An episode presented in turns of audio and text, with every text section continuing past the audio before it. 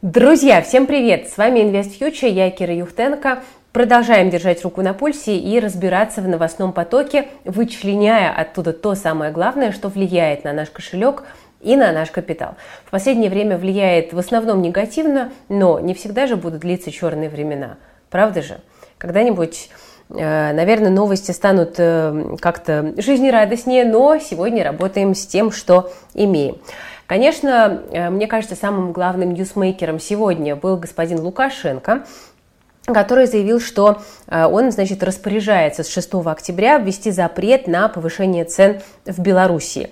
Сейчас инфляция там близка к 18%, и, ну вот, собственно, Лукашенко э, нашел способ с инфляцией справиться, просто запретить повышать цены. А что, так можно было? Мне кажется, в этот момент спросили главы всех центральных банков всего мира. Тем временем, кстати, президент США Джо Байден не исключил возможность встречи с эм, президентом России Путиным на саммитах G20 или АТС. Ну, это ни о чем не говорит, но, тем не менее, э, в любом случае поддержание какого-то диалога, наверное, лучше, чем его отсутствие для финансовых рынков. Идем дальше. Э, тут у нас вышла довольно интересная статистика от э, московской биржи. Это итоги сентября. И что мы здесь видим? Мы видим, что частные инвесторы с довольно большим аппетитом скупали российские акции.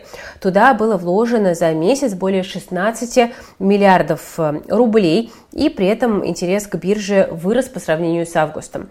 Я думаю, что, конечно, позитивные тренды касались в основном э, первых двух декад сентября, потому что третья была, ну, такая не очень располагающая к инвестициям, но, тем не менее, вот есть цифра от Мосбиржи о том, что за прошлый месяц брокерские счета открыли около 500 тысяч э, человек. Э, и это больше, чем в последние месяцы. Э, при этом к началу октября всего число физических лиц, у которых есть брокерские счета, э, выросло до почти 22 миллионов человек целая э, армия инвесторов, но э, другое дело, что, конечно, я думаю, что после последних событий инвестиционная активность будет существенно понижена.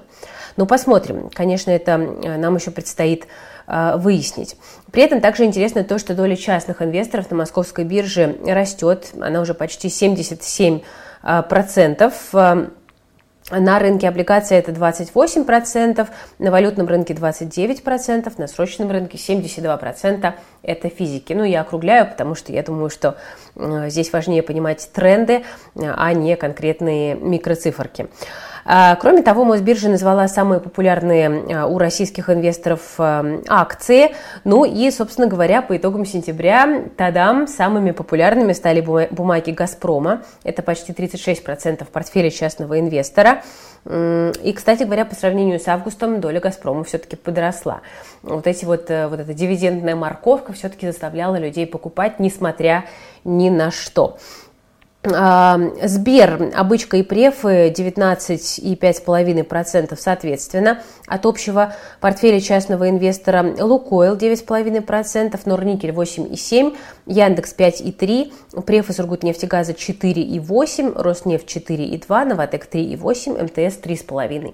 Это самые популярные бумаги на московской бирже.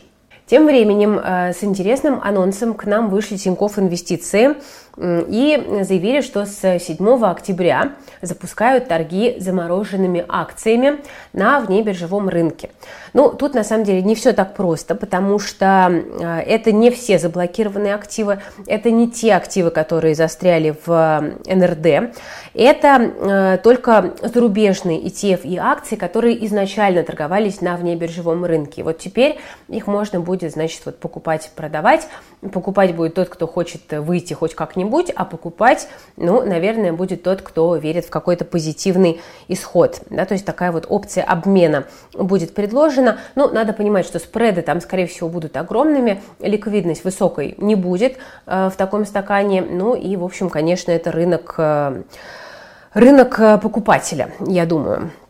Где он может э, диктовать цены, по которым готов подобрать вот эти вот э, замороженные пельмешки, которые в один прекрасный момент все-таки могут превратиться в такой вот, значит, ароматный, э, доходный э, бульончик. Но пока на горизонте этого как бы нет, и, ну, опять же, последние тенденции говорят о том, что, скорее всего, заморозка не будет такой быстрой, разморозка, простите, не будет такой быстрой, как хотелось бы. А при этом обратите внимание, что, э, значит, какие активы входят в состав. Ну, у нас здесь вот 10 всего инструментов пока. Э, там фонды от Vanguard, Invesco, ProShares, Crane Shares, вот китайский интернет там, ETF, и это также несколько отдельных акций. Это Virgin Orbit, Airbus, Tilray, Samsung Electronics и Smile Direct Club. Но постепенно Тинькофф обещает расширять этот список, если торги э, будут запущены успешно. И еще важный момент, э, они доступны не для всех простых смертных, а только для клиентов на тарифах Private и Premium, ну и, соответственно, для квалифицированных инвесторов. Но в любом случае, э, то, что хотя бы какие-то опции выхода появляются, это уже хороший сигнал, э, потому что ну, многие люди действительно готовы сейчас выйти с большим дисконтом, лишь бы выйти, лишь бы получить хоть какие-то физические деньги на руки. Э, и ну, хорошо, что такие возможности так или иначе появляются. Давайте пойдем дальше. Мы вчера с вами говорили про восьмой пакет санкций Евросоюза, а сейчас я хотела бы остановиться на крипторынке.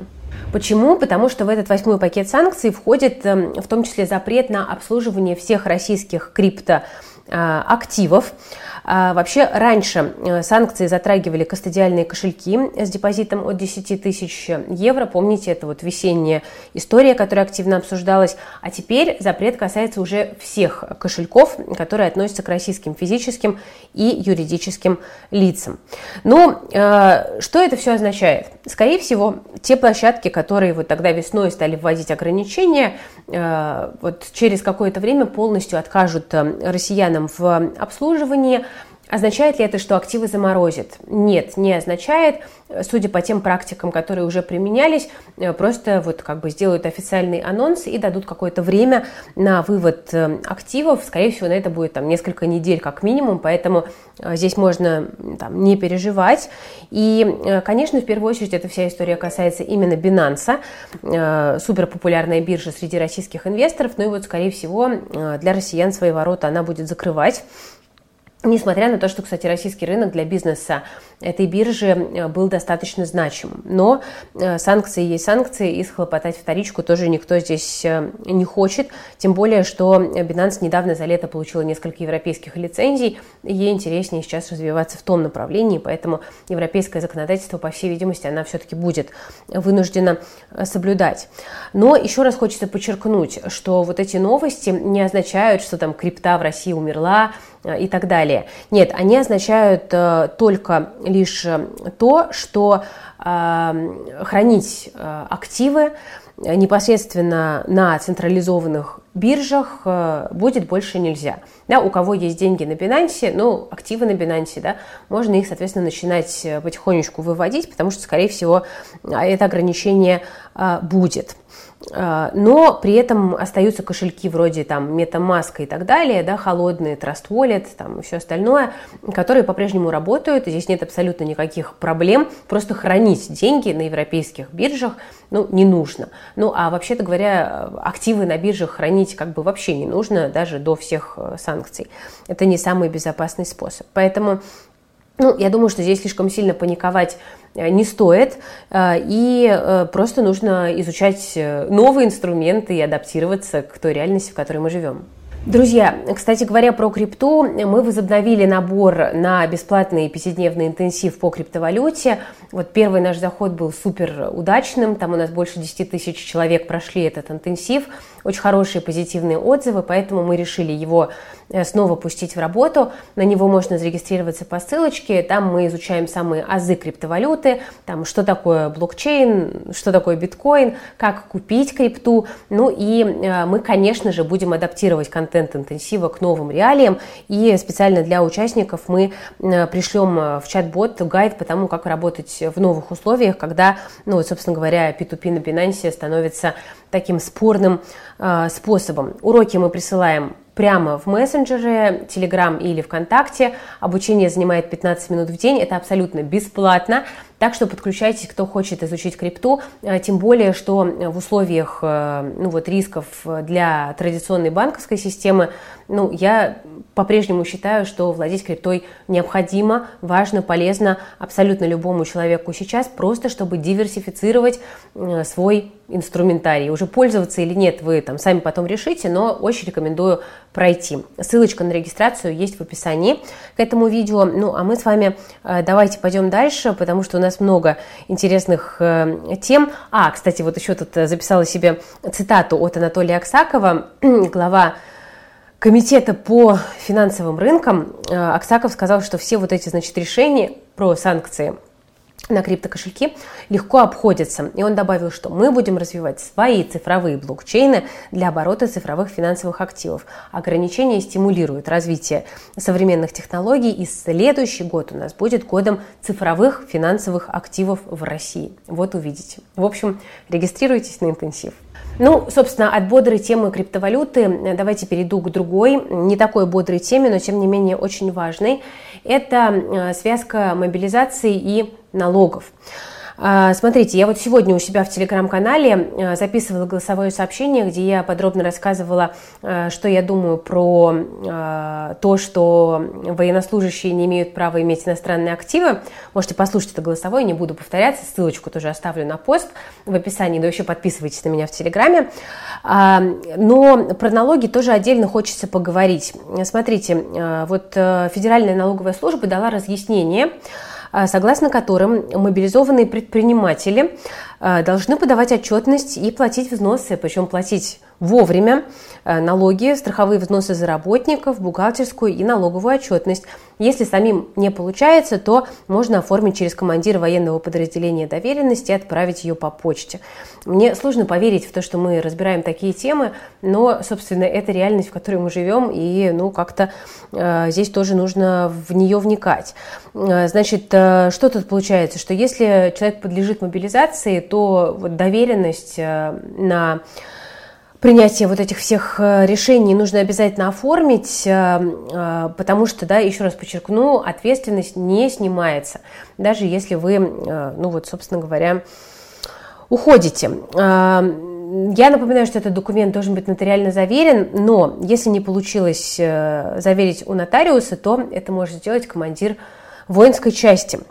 Кроме того, мобилизованные э, не освобождаются от налогов на имущество и транспортного налога, но здесь тоже, значит, можно сказать, идут навстречу. Заплатить его могут родные, друзья и даже третьи лица, но для этого нужно знать ИНН мобилизованного. Э, я напомню, что имущественные налоги мы платим до 1 декабря. Это важный момент. За самозанятого тоже могут заплатить родные по ИНН, либо можно подключить автоплатежи в приложении «Мой налог» от ФНС. Ну, рекомендую об этом, на самом деле, на всякий случай подумать всем, ну и просто немножко, да, как-то тоже подстраховаться. А, но вот, например, НДФЛ от продажи недвижимости, выигрыша в лотерею, а, физические лица должны платить налог самостоятельно, никто здесь на помощь не придет, да, то есть надо подать декларацию по форме 3 НДФЛ. Ее, кстати, может подать уполномоченное лицо, в налоговой вот поясняют, но все равно необходима доверенность. Тоже держите это в голове, пожалуйста. А, сейчас вроде как правительство рассматривает какую-то возможность отсрочки по налогам для мобилизованных, но это пока, вот, собственно говоря, только в работе, и конкретики пока никакой а, нет. А списывать штрафы будут с карты МИР, которая мобилизованным выдается для зачисления довольствия. Вот так вот. Вот такие вот у нас а, разъяснения от налоговой службы. Ну и давайте теперь немножечко на какой-то позитивной ноте закончим. Эм, что-то на богатом. IPO э, Porsche у нас тут прошло, и э, Porsche уже успел стать самым дорогим автопроизводителем Европы с капитализацией 82 миллиарда евро и обогнать все-таки э, Volkswagen. На франкфуртской бирже Porsche у нас разместился, и вот мы видим, что бумаги очень даже интересны, хотя в понедельник котировки Porsche упали ниже цены размещения, но падал тогда весь европейский рынок. А, но мы видим, что все-таки бумажки восстановились э, после того, как инвестбанки пришли и радостно, значит, закупились. Ну что, друзья, э, по новостям, наверное, сегодня у меня все. Спасибо за внимание, надеюсь, что было интересно. Ссылочка на криптоинтенсив э, в описании к этому видео. Надеюсь, что вам э, будет э, полезно, потому что сейчас, особенно вот с учетом всех последних новостей, многие люди меняют место жительства, да, там временно в основном, а, чтобы как-то почувствовать какую-то почву под ногами. И в этом плане тоже крипта является очень-очень хорошим и удобным подспорьем. Имейте это, пожалуйста, в виду. Все, это не то, чтобы прям даже какая-то реклама, просто мы делаем хороший, маленький, бесплатный продукт, и я вам про него рассказываю. На этом все. Спасибо за внимание. Ставьте лайк, подписывайтесь на канал, жмите на колокольчик, подписывайтесь на InvestFuture на YouTube, подписывайтесь на меня в Телеграме, Кира Юхтенко. Ну и до новых встреч. Всем пока, берегите себя, своих близких и свои деньги.